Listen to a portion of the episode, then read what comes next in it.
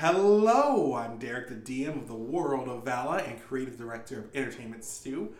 We would like to welcome you to Inside the World of Vala, a new podcast which allows us, the ESTEW crew, the chance to analyze and break down the concepts that are presented and explored in our tabletop podcast, The World of Vala.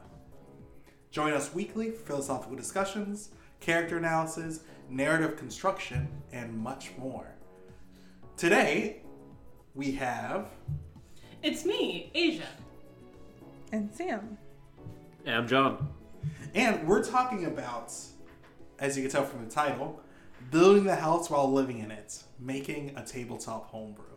So this is just our journey of how the world of Vala was created. Um, so we're gonna go through. We're gonna discuss the idea of a, in, inhabiting the living document of a homebrew. I'll explain what that means when we get to it. Um, and then we're gonna go through from start to evolution and how each of us has kind of changed and drifted along with the passing waves of time that is the world of Vala creation. So, with that out of the way, let's begin. So, the world of Vala, um, it's a story that we get asked all the time. Um, the origins of the world of Vala come from one thing, Naruto, and my excessive ability to want to write fan fiction.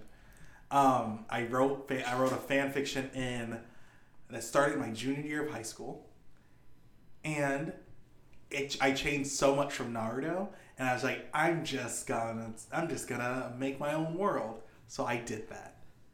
Um, this book was called the world the sins of the father. It's kind of like the main arc that we're currently in within our current like playing playing through the world of Vala. and i just sat on it for a bit. Like i did nothing with it. And so i went to college and took a philosophy dungeons and dragons course where i got my first look into dungeons and dragons. Um, i never thought dungeons and dragons would be for me. Um, i never cared for it didn't know what it was. But that first taste was so that woken a sort of new idea of storytelling that I never really experienced. It's free form storytelling the likes that can't be replicated without a tabletop. So the natural the natural evolution of that was that as a content creator I wanted to make a documentary. And as I was working on a documentary about tabletop games and Dungeons and Dragons, um, I realized that wow, I uh, Entertainment is a company now. Um, we can kind of do whatever we want. We'll do a tabletop podcast. And ooh, let me tell you, just because you have a world set up doesn't mean you have what it takes to make turn that created world into a homebrew. Um, I know striking out right off the distance. Um, I didn't. I had experiences with 5e due to my D, to the philosophy of D and D course, but I didn't want to use the 5e system because, complete honesty, I was lazy, and I didn't want to. I didn't want to learn a new system because one thing that was discussed within our philosophy and D and D course is that we wanted to input more philosophy within the world.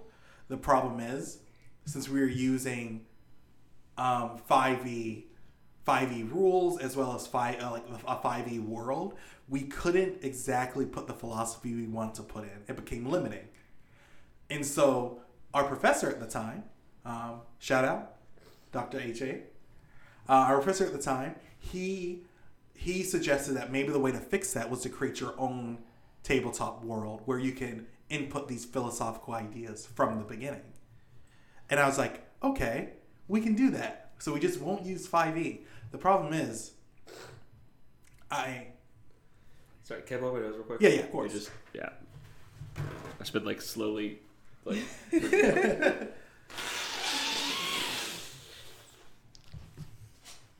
Sorry, Derrick, who's editing this. This is gonna sound really gross. God, there goes the privacy.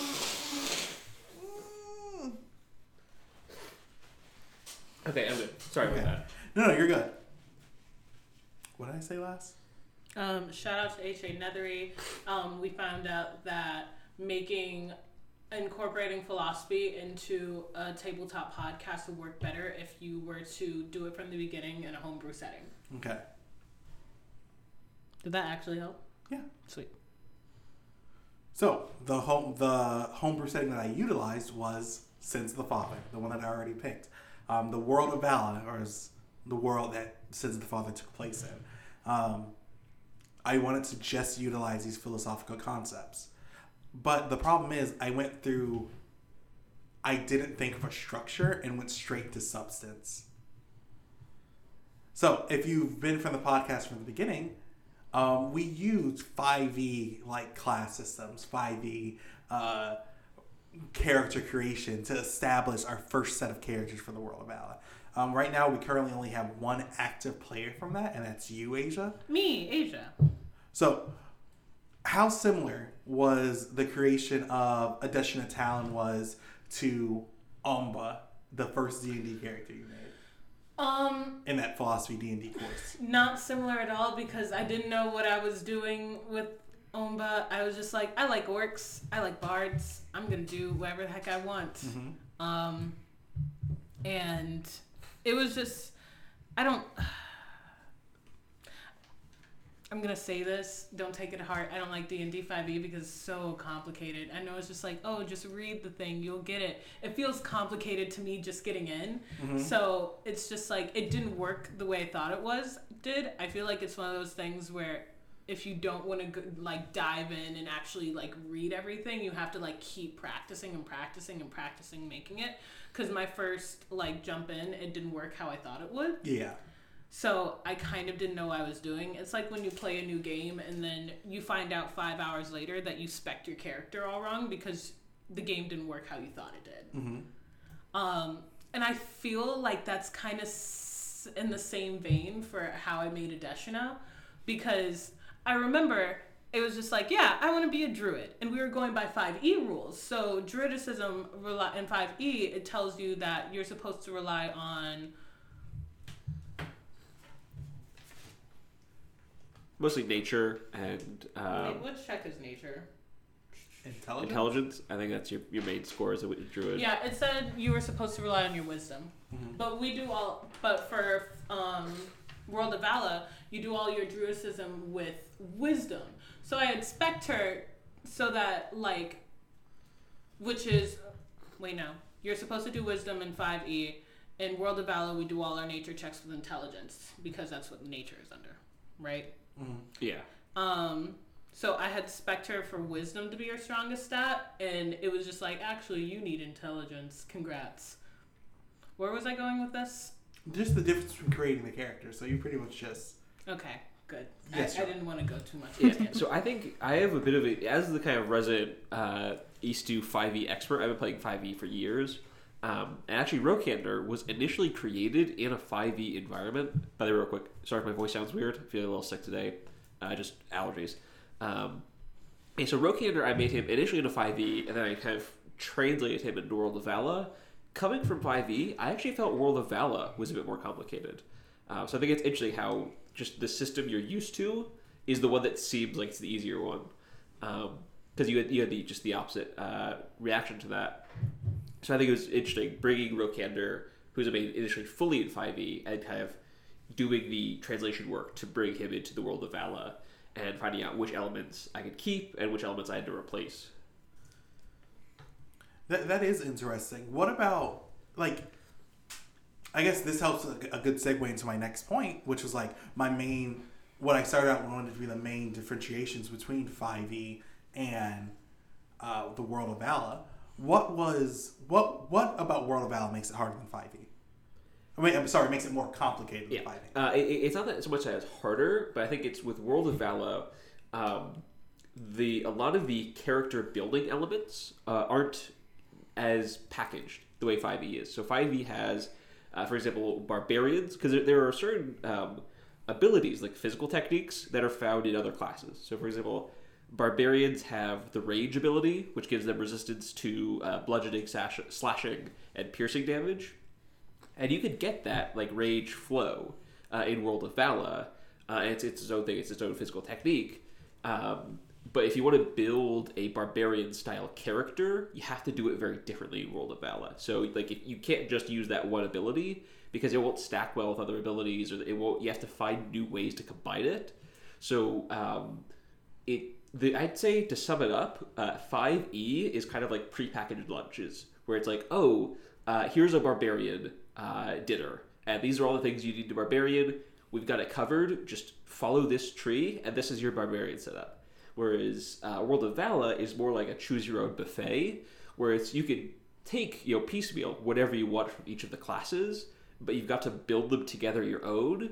And um, if you don't spend a whole lot of time or be very familiar with the makeup of World of Vala, it can be difficult to find something that pieces together very well. Um, like some of the issues I had building a new character uh, in World of Vala was I found cool abilities that were uh, mutually exclusive, so I couldn't use it at the same time, like I was used to in 5e. So that, that's to me where it felt more complicated is uh, finding ways to grab a bunch of abilities and then uh, to combine them well and unique, which has been fun. And it's uh, something I definitely like about World of Vala, and that it's different. It's just that's how I think it becomes more complicated. I I totally understand that. Um, one of the main things I want to strive to be have the word of Vala. Like the, one word that I want synonymous with word of Vala was not just philosophical based. It was also the freedom to do what you want to do. Um, I hated one one thing about my one experience with D and D five E was that I hated that um, I was stuck playing one type of character. Like like yes, I can role play my character any way that I want, but it's just like yeah, I wanted a spellcaster that was also like that didn't have to like sacrifice an arm and a leg metaphorically Yeah. to like become good at like weapons or like hand to hand. I wanted like I kind of wanted it all. Mm-hmm. And I think the way that the world of Vala, how I wanted it to be set up was that, yeah, do whatever the hell you want. I don't care. Just like, to, it's like, oh, you want to be, like, we had a character who, like, the entire world was built off of, like, magic. Every living person has magic. Yeah. Um, they wanted to make a character that didn't have any magic. And I was like, okay, that's fine. Because I thought that the freedom was the most important part. The problem is, um, my want for freedom in a living world the like it's like a living i promised that the world of Val was just a living alive world no matter what the players are doing there's other characters doing stuff in the background and i'm always constantly rolling for uh, the pitfalls of a world like that is that if you're going to do that you need excessive rules to like set up for players just aren't doing whatever they want or players aren't lost Yeah. we ran into a huge problem where um I I like I was just like, man, we have this magic system and like because World of Vala we don't have we don't have spell slots. We um it's we have mana that's like rechargeable. It's we a have- mana point system. yeah. We have we don't have uh, we don't have death saving throws. If you die, you're dead. Um so I was always wondering. So because of that, um, we had a player character that uh, he didn't want to try anything because it was just like if I he's played five E for a while. It's like so if I die, I'm just dead. And that's scary to jump into that idea. And so all of our initial player characters are like that. And I was like, well, if you guys use magic, maybe you guys could uh, could like actually like fight in this world. And they're just like, where's the spells, Derrick? Where's the spells? I was just like, well, if you just asked me for spells, I could give them to you. And that sort of laissez faire, like DMing, doesn't work if you want to give freedom. Like Yeah. that, that sounds like like an oxymoron, but it's just like if you want freedom in a homebrew setting, you need to put like excessive rules of what people can and can't do. And I did not do that at first. It was like, I, I think it's interesting now, like, especially now that I've gotten to a point where I know so much more about the way you've structured the world. But, um, how do I say?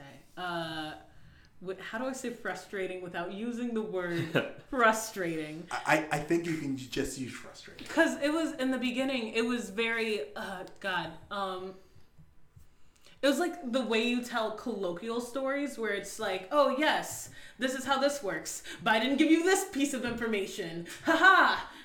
And it felt like that in the beginning because you were like, okay, I want you to grow along with the world, which is like a great idea and it makes sense. But for peop for making characters that are like even if they're young like 18 16 whatever they've still lived in the world and there's stuff that's still obvious to them that like if you don't have any information about like the world you don't know what you sh- your character should and shouldn't know. Um and god i'm sorry. I have so many thoughts. They're branching out. Let me get back to the thing about like the spell crafting system. I remember you were like, yeah, magic is so important to the world of Vala. Magic is intrinsic to everyone. There's not just like warlocks or sorcerers or wizards who are the spellcasters. Spell casting is important and innate and just a part of the world. Yeah. But there was we didn't have the system we have now where you can make your own spells or we didn't have any examples of like these are the spells that are used so it made like we made characters that you couldn't make again because they were brand new. Like they didn't have any spells and that would have been weird to think about now. They Yeah. didn't have any techniques and that would have been weird to think about now. Like how'd you go 18 years in this world and you didn't learn a spell? Yeah, so it's, it's just one of those things where it's straight. I think it's the the dilemma of having so much freedom, you don't have any real choices. Um, you know, it's kind of like loading up into a video game, and it's well, what do I do? Well, you can do anything. Okay, but what do I do? And it's when you when you have so much freedom, it can be difficult to, to decide what it is you're going to narrow on uh, and actually focus on and do. So over time, that we've added in stuff like the spell list and the technique list, and, and uh, really uh, codified how to make a spell has really helped kind of keep that freedom, but shaping it and say, okay, hey, you have freedom, but these are the limits because you know, these are just this is the physical limit. No, no one in World of Vala can you know go beyond this unless maybe you can later on. Find out, try and do it. Um, so it's having that uh, like tunnel to say, oh, this is where you could go, and but you could take the tunnel anywhere. And I think that's really helped uh, as we've kind of shaped the world. Um, outside of myself, only one other person in our team actually has listened to a majority of the World of Vala episodes, and that's Sam. Mm-hmm. You didn't join the World of Vala until the end of season two. Yes. Um, how was it like listening to all of those previous episodes? Um, I, I know that you guys are like usually are would say like yeah the early episodes weren't that good or like because like either the quality or like sometimes you didn't want to like, go in the direction of the story that you wanted to go to Mhm. but i actually really enjoyed them and it made like me knowing the background of all these different characters and how i could interact with them like was really enjoyable as well so then i could complete like So when you weren't able to just jump right in, you knew yeah about the world. yeah i wasn't like going in like blind like how um people in season one were Mhm. I, I like had some like background of how the world works a I- little bit I guess also you didn't get to see me edit around a lot of the Derrick. Am I supposed to know that? Yeah. Oh yeah, Yeah, that was a common question. Yeah. So uh, Derrick, I noticed you mentioned this. Um, would I would I know about this? Yes. No. Okay. Okay. Scene. So um, I guess my experiment worked, but um, you stop listening to it after you join the. yeah i hate listening to my No, no, I, I understand. Um, Respect. mm-hmm. so this is like this is going to be a question to the audience for those that have been here from the beginning. What's the difference in?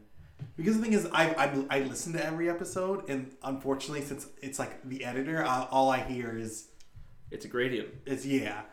So I would like the, the audience to tell me like what exactly did like did change throughout this whole process because as Assia said, it was like a toy house. It's like we were playing, you know, playing uh, Pretend. pretend where it's just like, oh, I'm the ringleader of the kid playing pretend, and then I would just pull rules out of nowhere. And then the thing is, I wrote the story. I know that these rules are set up, but then like on you get pushed back, I pushed back in the episode. It's just like Derrick, what? Yeah, it's like you think you're playing the game and you think it works like this, and you spent the entire thing time thinking it works like this, and there's nothing to contradict you because that's kind of like your own personal logic, and then it's like, hey, it doesn't work like this. But you also aren't kind of you kind of aren't allowed to know the background of how it does it's like why it works like that mm-hmm. because it's like a spoiler kind of because you're supposed to be growing with the world. I remember I it wasn't like arguments, but I'd be like I'd be like, okay, I'm gonna do this, and it's like it doesn't work like that. What What do you mean? Why Why doesn't it work like that? Well, it doesn't work like this because of this, this, and this, and also that's just not how it works in the world. And it's just like my personal common sense dictates that it should. So without like a concrete answer, it was like I had to really learn how to trust Derrick and assume that there was a good reason behind everything because otherwise it just sounded like I was like, oh yes, here is fantasy common sense. Um, this is what I've taken from my years of fantasy gameplay. It works like this. And Derrick would take it and throw it out, be like, no, it doesn't. Okay? Well, screw me, I guess. Like vampires in the world of Vala, they aren't affected by the sun. Um, Garlic doesn't affect them, but like I don't, I didn't just say that out loud, and so it's just like, well, heavens forbid, they ran into a vampire in the first season, and they're just like, son, Nah, why is that working? Yeah, that, it doesn't work. What? And so world building without telling your players about said world building doesn't work, especially if it's a new homebrew with like new lore. And it's just like, yeah, Derrick, you put this book on Wattpad, but did any of your friends read it? It's funny. Go for the secret lore. Find the underground Wattpad. Because in fairness, there is a, a an equivalent to that in 5e. Uh, 'cause there will be times where we run into monsters. And, you know, for example, uh, just recently, uh, we were going up against uh, something called a water weird, which we are underwater and you can't see them underwater. They're, they're too thin and transparent. And we didn't know how they worked. And apparently, they had abilities like they could uh, reach you from 10 feet away and grapple you. And it's stuff we had to learn by fighting them. Um, but I think the you know where this comes to World of Vala is kind of classic monsters that you expect you know because when we see oh there's just a random invisible thing in the water okay well let's figure out how that works it's something new when it's something that seems familiar but it really isn't it, it could be uh, like you said they're frustrating almost uh, learning. It's when you, when you think you know something and then it doesn't uh, but sometimes in role playing you, you don't get to know all the answers because uh, if your character hasn't known vampires the whole time, they might not know that. So uh, you might think you've you know figured it out and you've seen behind the curtain when really you still haven't. Uh, that can be kind of uh, difficult to deal with as players. So the more we've, exp- I think it's helped that not only have has World of Vala become a lot more strictly written down, but also we have learned a lot more about the world itself. We're a lot more familiar with a lot of the things that we thought we were familiar, but now we really are. So, so yeah, you're right. Like now, now nothing's really like a surprise in the world because we've gone like we've recorded over a hundred hours in the world of Vala. Um, It's like half a playthrough of Skyrim. yeah, half a playthrough of Skyrim of, of the world of Vala, and yeah, like 80, 80 episodes, over a hundred hours. That's wild, but within the story itself, you run into this problem where um, our evolution was dictated by the need to constantly like establish rules. So we started out with um, uh, it would just be the four of us around one mic, and then we'd be like, "Oh, Ian, what does 5e say about this?" Okay, that's what 5e says. Derrick, do you want that to be our stance? Yeah, yeah, he says. no. Yeah. And that that eventually evolved to me like um standing aside and just like, oh, this just isn't working because it gets so confusing. And the thing is I've had players come to me and tell me that this it doesn't make any sense. And it's like I I totally get why the it's why I always say, hey, the first two seasons of the World of Val are really rough. And I guess it doesn't seem as rough because I edited around it.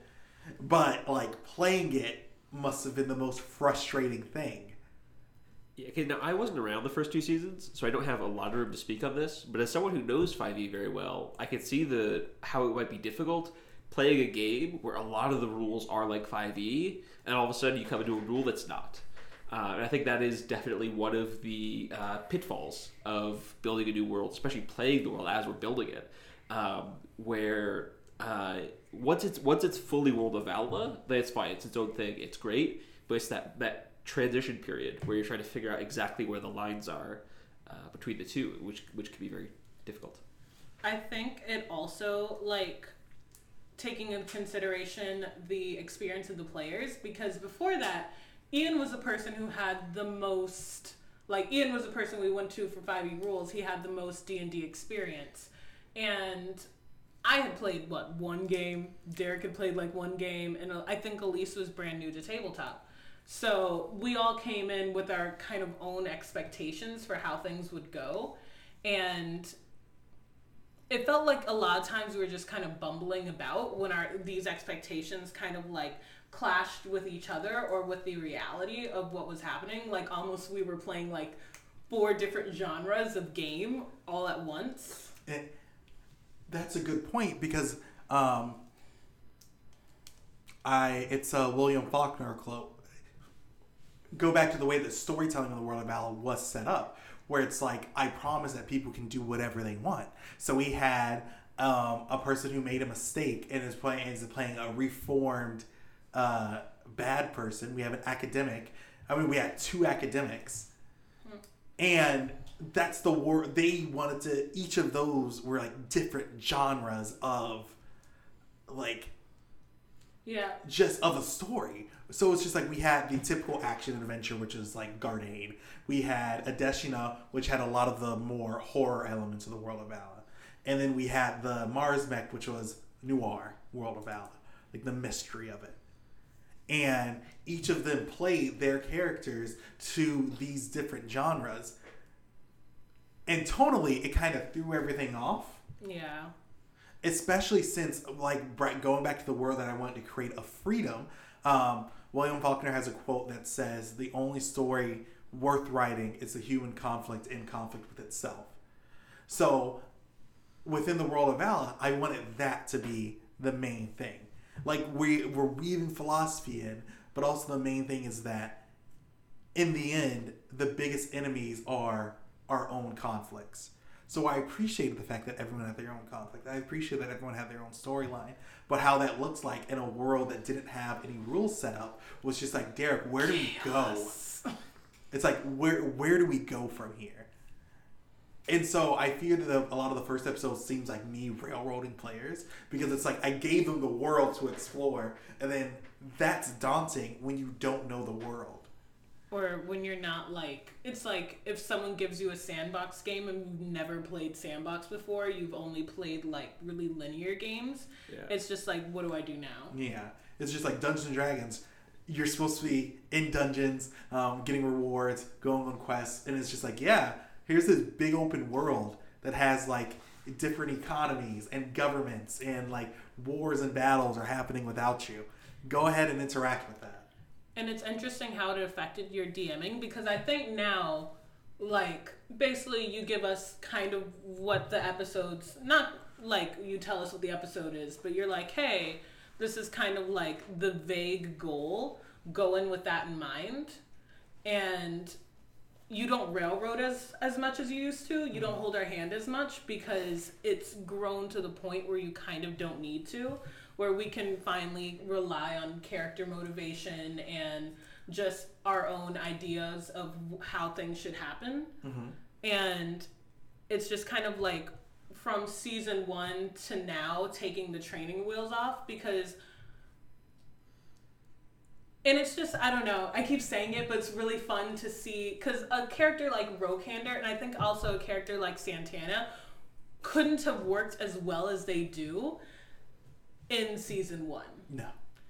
Like they really, I feel like they really flourished for the time that they jumped in, and Santana got her first mm-hmm. things in around like season two epilogue mm-hmm. and Rokander came in fully in season three, and I Yeah. think they. I feel like all the characters we have speak of an era of the world of Vala, if I can be as like pompous to call to be oh the era of the world of Vala. I think, I think that's pretty good. But I feel like they all stand for like different things, and you can kind of not only just like enjoy the characters for what they are, but read into the development of World of Vala through the characters.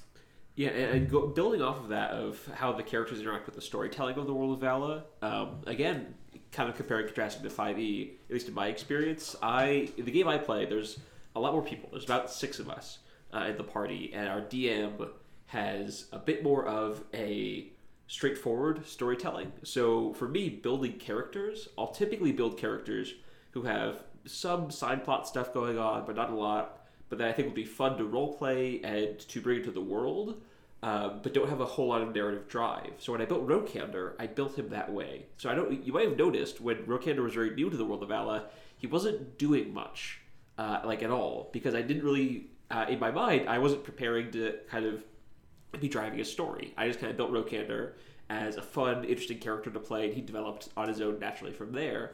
Um, and he eventually had more goals and was kind of going towards something. Uh, but that's uh, again as I'm kind of working on new characters uh, to potentially bring into the world of Vala one day. Um, I'm now having to think, what's this character's story going to be? What are they? What is their drive? What do they want?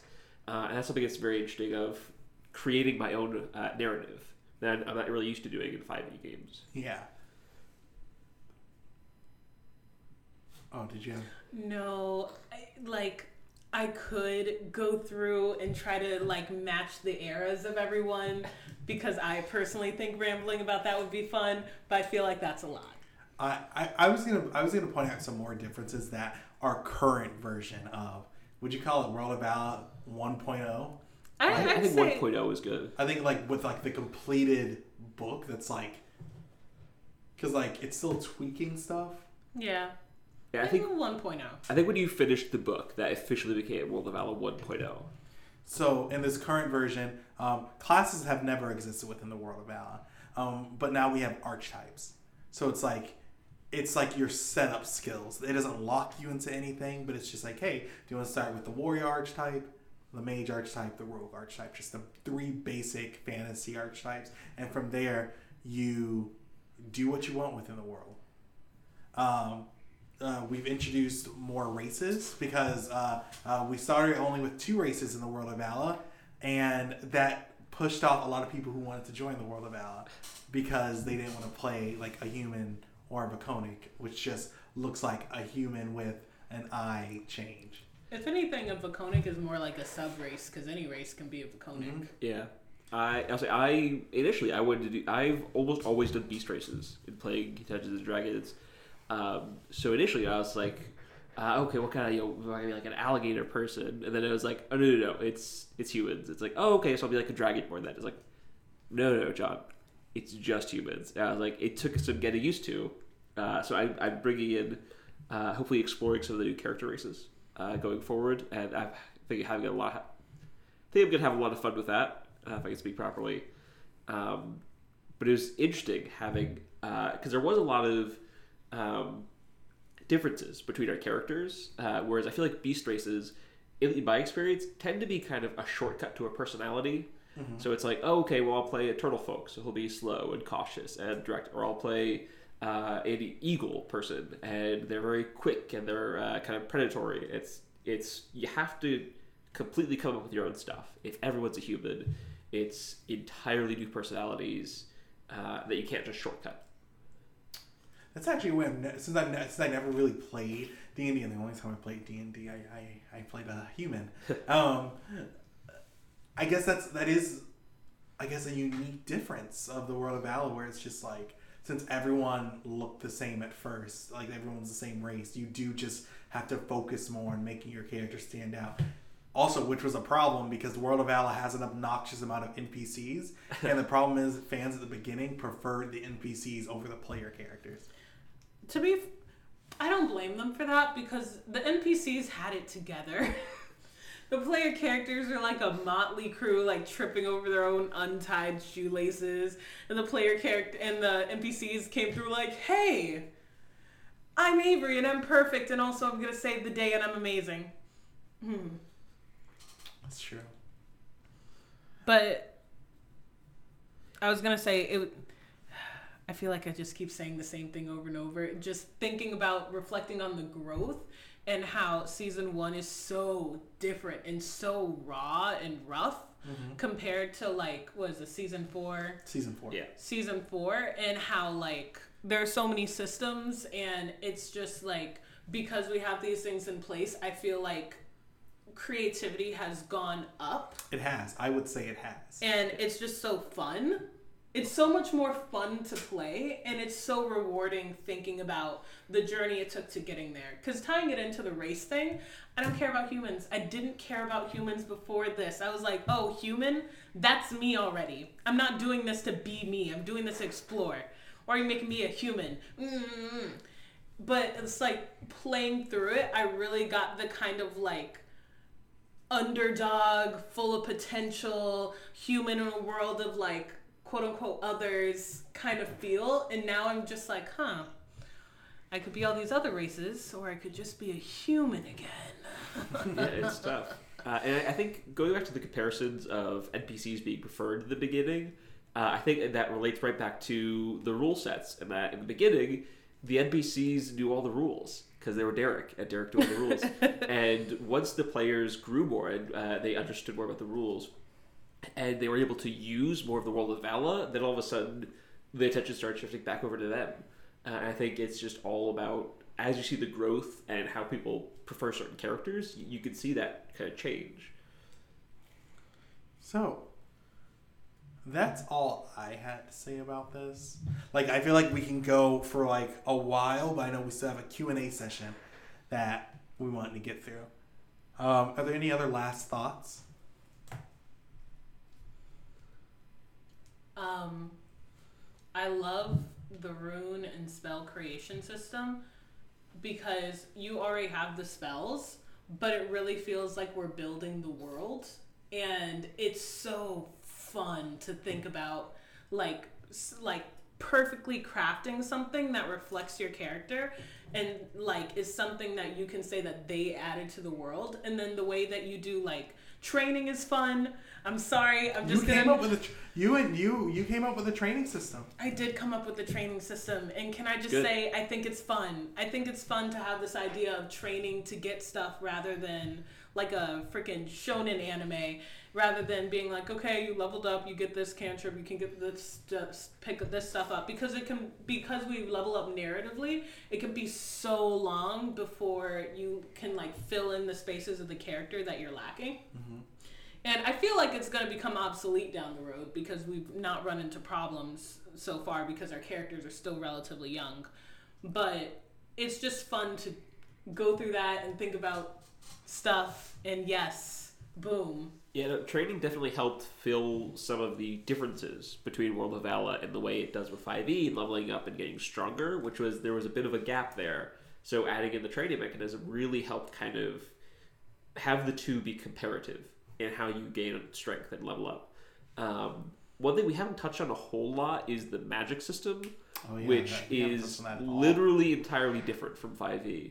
Um, so it's again, I think that's part of why also where I think it's complicated, which is I'm relatively familiar with Magic and 5e, uh, and like it's just I, there's I, I was trying to think of some touchstones, but they're just they're literally two different systems.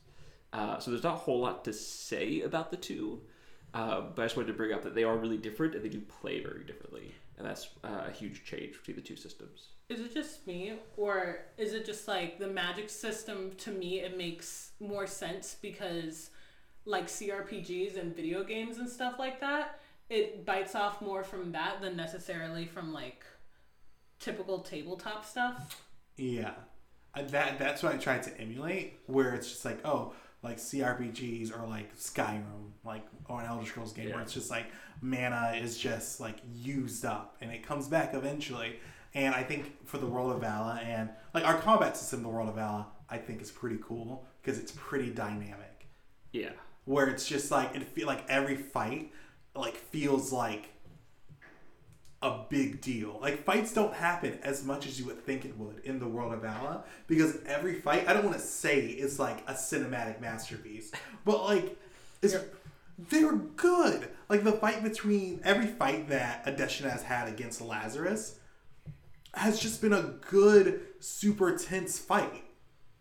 So stressful. I think one of I, I like the uh, first Cabal fight where we all fought together against that's that giant golem. I feel like,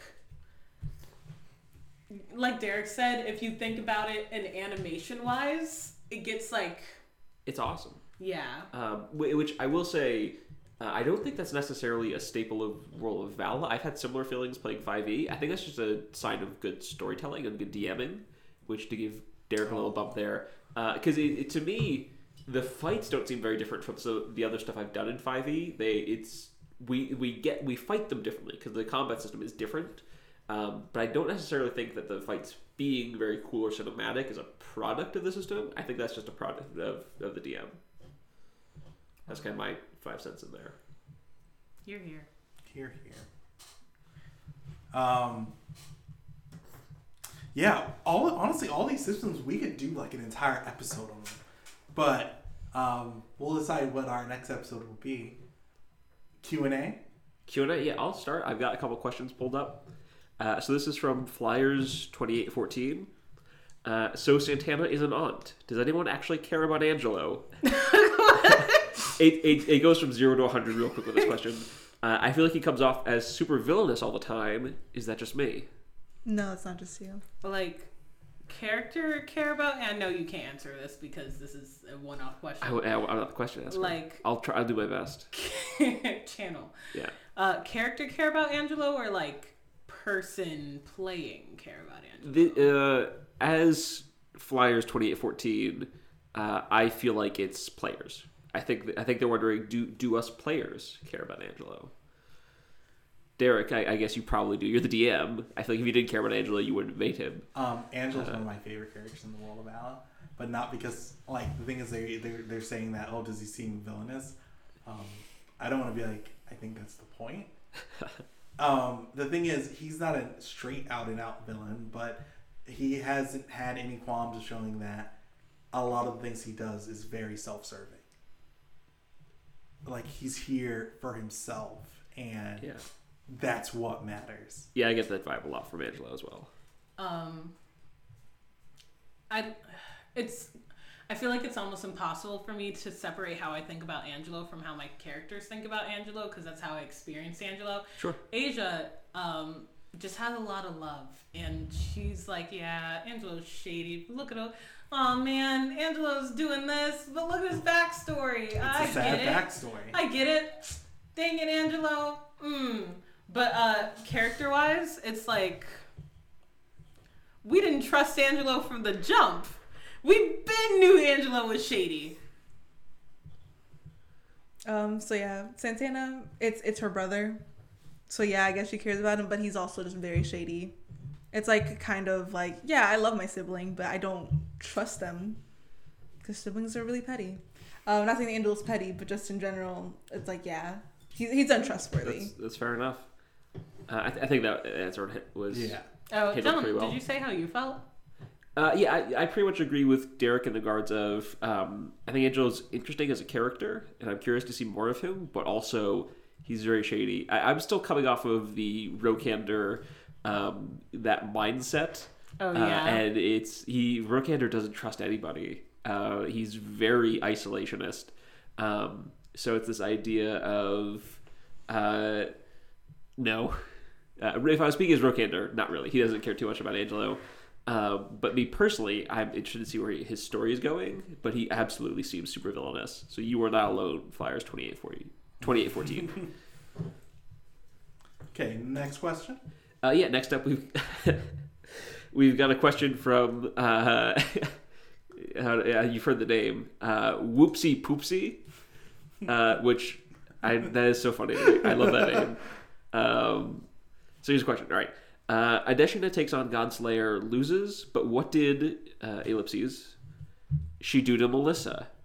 Even though she didn't hang out with Angelo more, she totally has pulled out his penchants for accidentally making things worse in the best way possible.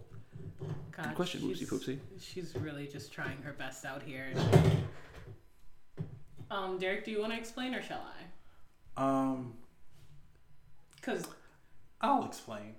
okie dokes.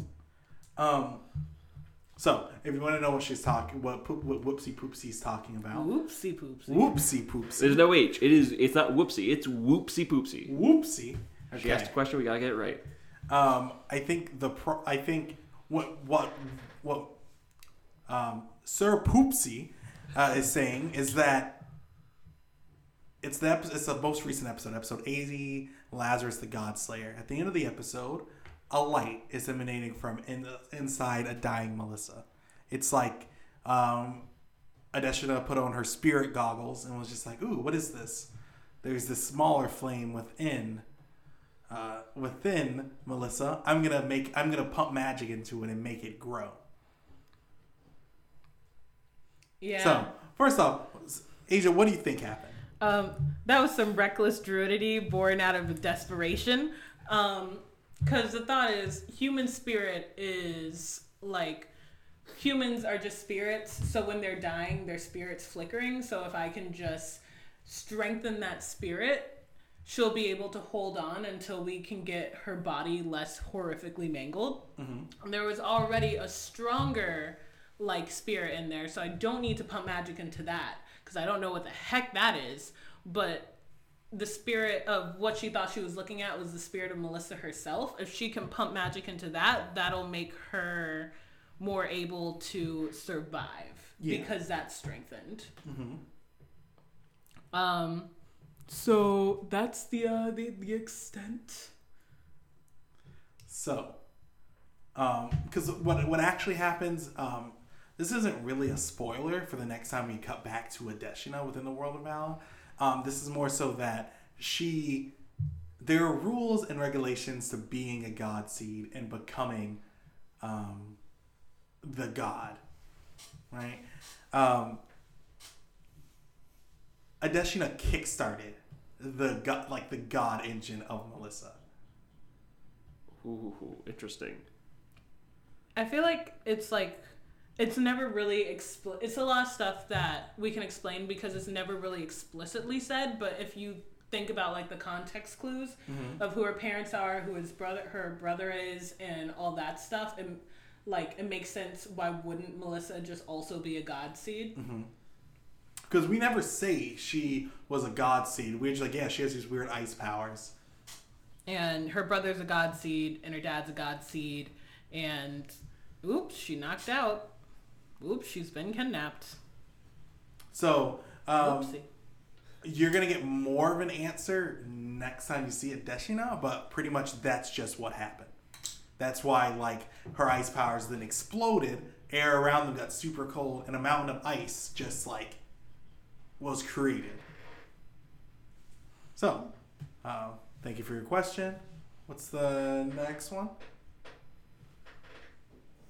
Oh, sorry, we put them on the group chat. So I just figured that you would just uh Oh yeah, no, I, I keep reading. Yeah, that's cool. I just went with my two. um Amine McFly. Amine? Amin. Um, McFly, are we going to see any cameos of your students, Derrick? Um, i wonder who this is yes. Um, yes. Just wait a few weeks. Okay, um, and the other one is by R.S. B.O.R. R.S. Bohr. Um, what character did you um, did you hate but finally got around to liking? I'm looking at Assia. Wha- Is there an um, is there s- I was I was like, yeah, I'm gonna go last. I'm looking at Assia. Is there someone you think I should say? Give me the answer. Oh, Ambrose? Ambrose. God, you're right. That is also a character John hasn't interacted So with. So annoyed. Oh wait. Yeah, No, yeah. yeah, he has. Has, The, have, the have we released just that hasn't episode? come out yet. It, it, yeah, we haven't released it yet, but like Yeah, I- you I know don't who get into that. Ambrose is. Yeah, I I'm very familiar with Ambrose. Um, eh, look, Rokander. I I don't want to spoil too much. Rokander and Ambrose have interactions in the future. Um, Interact, they do. yeah, so I won't say anything because I don't want to spoil any future episodes. But uh, he was brought up in the context of who's a character I hated, so that should give you a clue. Um, I do. I, I have a soft spot for many characters, but I do have to say, Angelo, not Angelo, Ambrose is the one that grew on me. Ambrose grew on me at first. I was like, ah, this piece of trash. I hate him. But then as Derrick played him more, I was like, hmm, uh, I begrudgingly like you. And I hate that I like you. But he Derrick just plays him so funny. He's just a snide rich kid that like, um, but they're just like actually like really good at what they do. And they don't stop letting you know about it. They're like the worst, but it's like there's just something endearing about how like sincere they are. Like they're not evil. They're just a Hmm. jerk. Hmm. Hmm. They kidnapped a dragon, but then they gave it back. Uh, while my dragon was kidnapped, I was like, what is he gonna do? Go go down and torture prisoners? The answer was yes. If if this were like a movie, he'd be played like by Adam Scott, who's like the master of. Oh man, that guy's a real jerk. Uh, but he's- yeah, I kind of love him anyway. Ben But- Wyatt. Ben, yeah, that's who Adam Okay, Scott is. cool. Uh, Just but sure. what what about y'all? Um, John already said Ambrose. Did you Uh, come kinda- to it- like uh, Ambrose? Yeah, but I didn't really like Ambrose at the end. It's Oh. only the, it's only uh, if you take half the question, which isn't really answering the question. That's just that's just answering a question you wanted to answer. Um, let's see, uh, character I hated but grew to liking.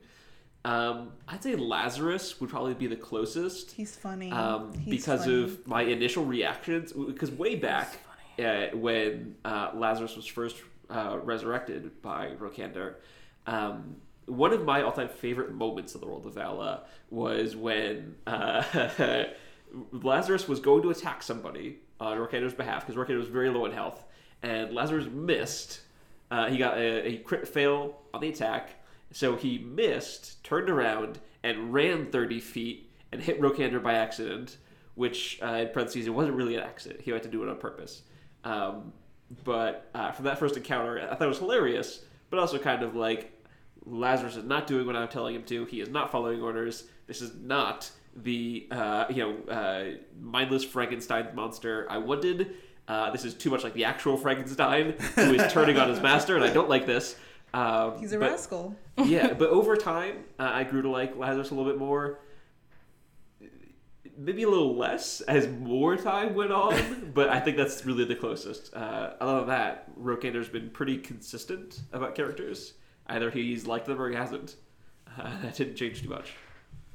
Um, I was trying to think of a character that I hated and then ended up loving. Um, I, I honestly can't think of any. The only character that I can give that it's like a hate love relationship is Xavier. Um, because it's Hannah's ex girlfriend. Um, yeah, I really also I just enjoyed how Derrick played Xavier. It's really funny.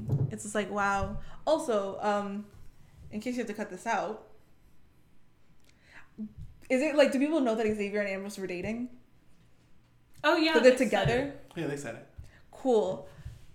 So Ambrose and Xavier are dating, and it's just like, oh, that makes sense. Of course, they're two peas in a pod. Of course, they would be together. Of course, they would date. They would. Look how they act. So. It's why they do. It's why they do. They're perfect for each other. A match made in not heaven exactly, but Vala. in Vala. Could, That's where it made. man, could I have a character that I like hated originally? I think is I, I feel like I love all my characters that I play. Was, was there a player character That's what I was about to ask. uh, yeah. that maybe you hated in the beginning, but you grew to like? That That was that was so fast. That like I didn't even finish the question. It was, is there any I- a player character you Adeshina? he Hands said down. it so fast that my body didn't know whether to have my feelings hurt or not. It was just like what? I originally hated Adeshina That's fair. um, because she was so difficult. I, I I found her difficult to deal with.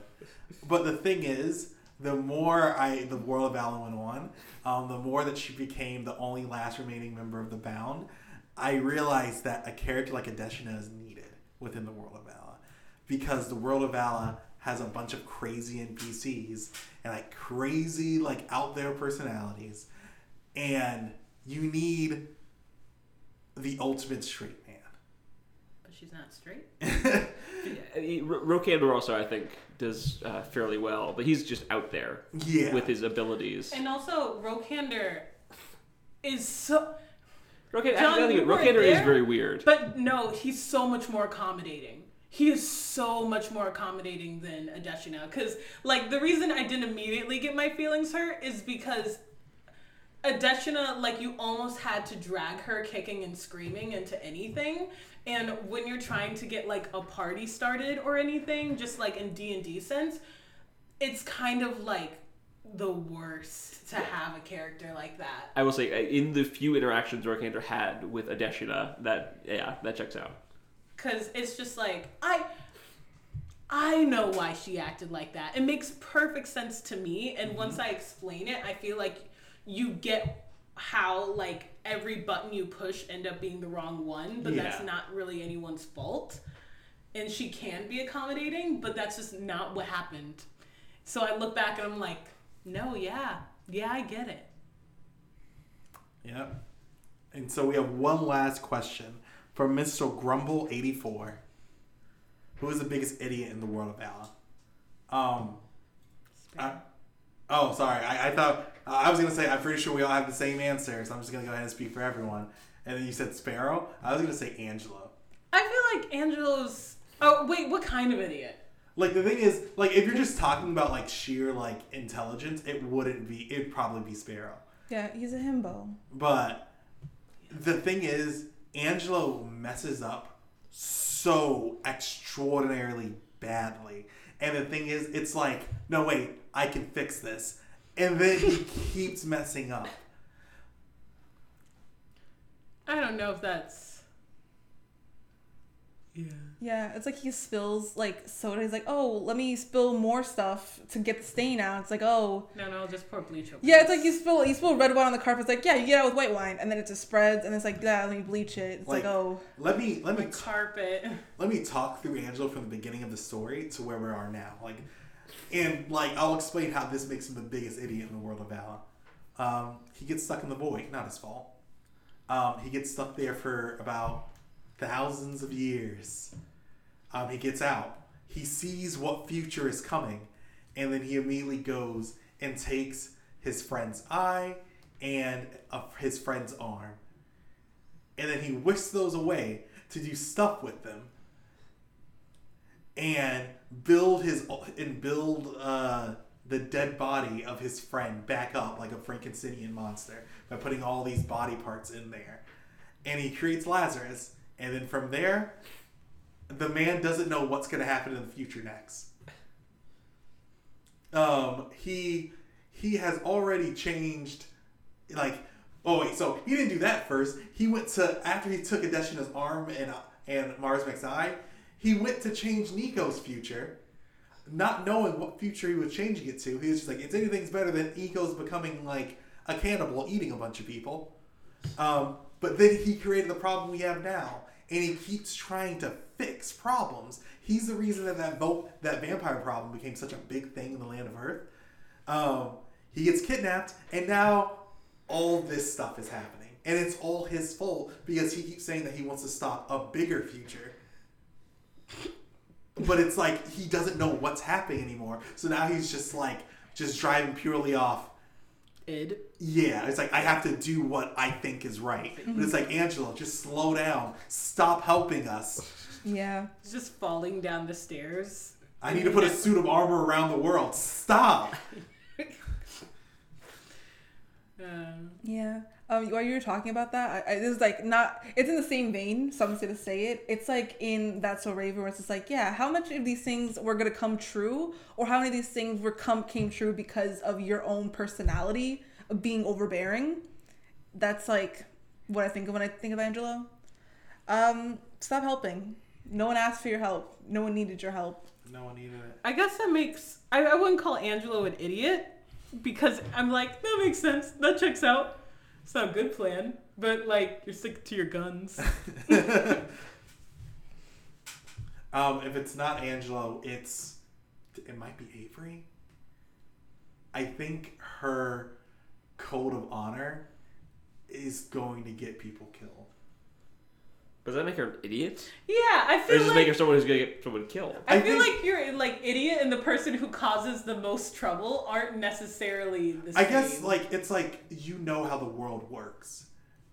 You've, you've been playing within these upper echelons of this world, and it's like you making the decision to still damn these people because you think that no matter what, we still have to do what's right. I think could be seen as an idiotic move. I, I I think it's more idealistic than Yeah. idiotic. 'Cause I, I, I think it's Idealistic that's like people are idiotic. if, if, if, you're gonna, if you're gonna equate the two, then sure. Um, Because then, then who's the who's the biggest idiot? Because the thing is, I guess I guess whenever someone asks the question, "Who's the biggest idiot?" I never think of like smartness or like intelligence. I, I think it, I think that's kind of what they mean, though. I feel like who's the who's the Michael Scott of the world of Vala? who's just like bumbling.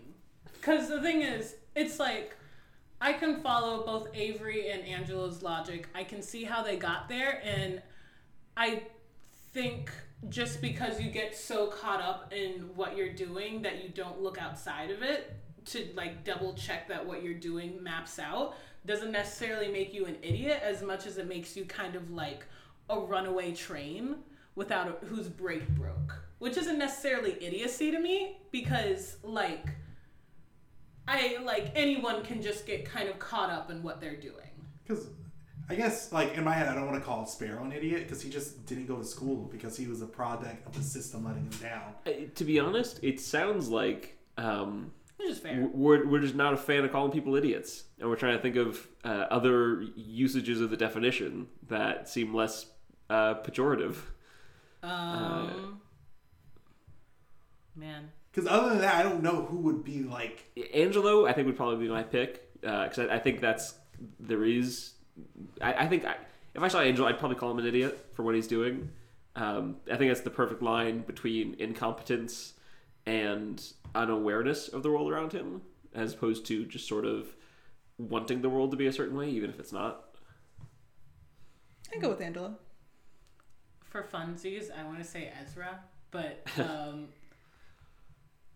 that's just for funsies because i so like when i think of ezra in broad strokes she's just like some big meathead who doesn't really like care about learning too much outside of her own gains and really only kind of cares about like getting stronger and staying strong enough to do what she wants without too much care to anyone else outside of how it affects her.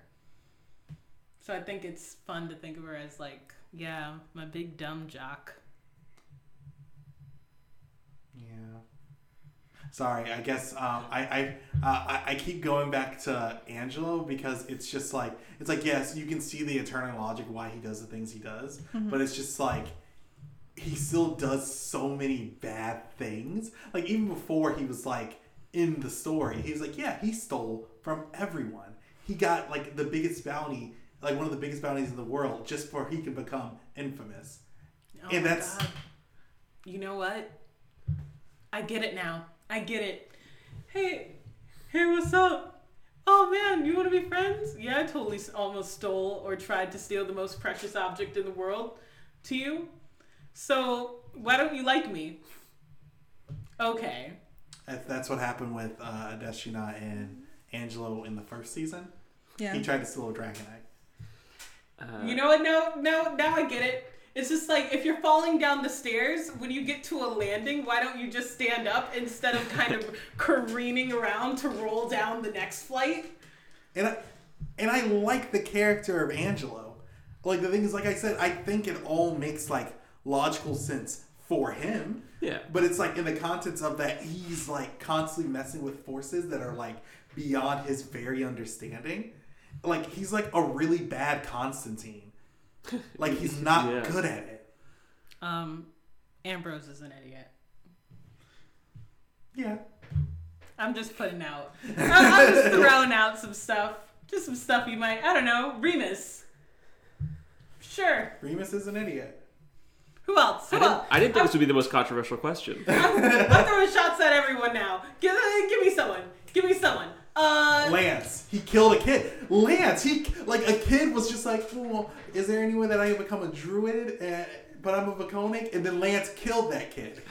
yep. Well, that that doesn't seem like an idiot. More just like Reckless. uh, that's more just like him murdering somebody. we found him in a room where he's like, "Yeah, I know how to do runes. I'm gonna turn every liquid within this room into alcohol. Why? Ugh. Um, who who else? Who else? Um, The guns are out at everyone. I don't know, Xavier. Why are you, why are you like this? Be better. You're mean. What about that sailor in season two who let you guys convert his like shack into a boat? Why'd you do that?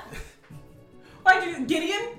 Why did you follow Angelo? You're a dragon. How did you get killed? Um, the owner of uh, Billy Bob's sickle store. Uh, he'll, his entire store will be a front just for Nico to sell me a fake sickle. Uh, pretty idiotic. Uh, Wait, did, Don't waste your store. did you ever get that sickle? I didn't. no. That's the worst part. Rokander didn't get the sickle. he didn't even get. It's like I went through all that trouble. I had a, I had a, a, a rune tattooed on me, and I th- there was a real sickle there, and I didn't get it. Because So you know what? Rokander, Rokander- didn't a real Roka- sickle Rokander a little bit too. one He, he went through all the store. trouble. He, he got the tattoo, and he wasn't just like, I got it. Can I still get the sickle? I still want that. Can you give me a cool sickle? Yeah, Rokander. Nico, you're late. Nah. Throw a sickle on the side. Rokander, mm, I'm hurt. I'm gonna play dead. You want it? Go get it. Okay, I think that's I think that's a good place uh, in the ca- in the episode. Um, if you ask us to rank the intelligence of World of Vala characters, um, I, I I'm going to ask for qualifiers and the definition of idiot that you're working under. We take this Or- way too seriously. Or also, um, don't put us in a place where we have to insult our characters.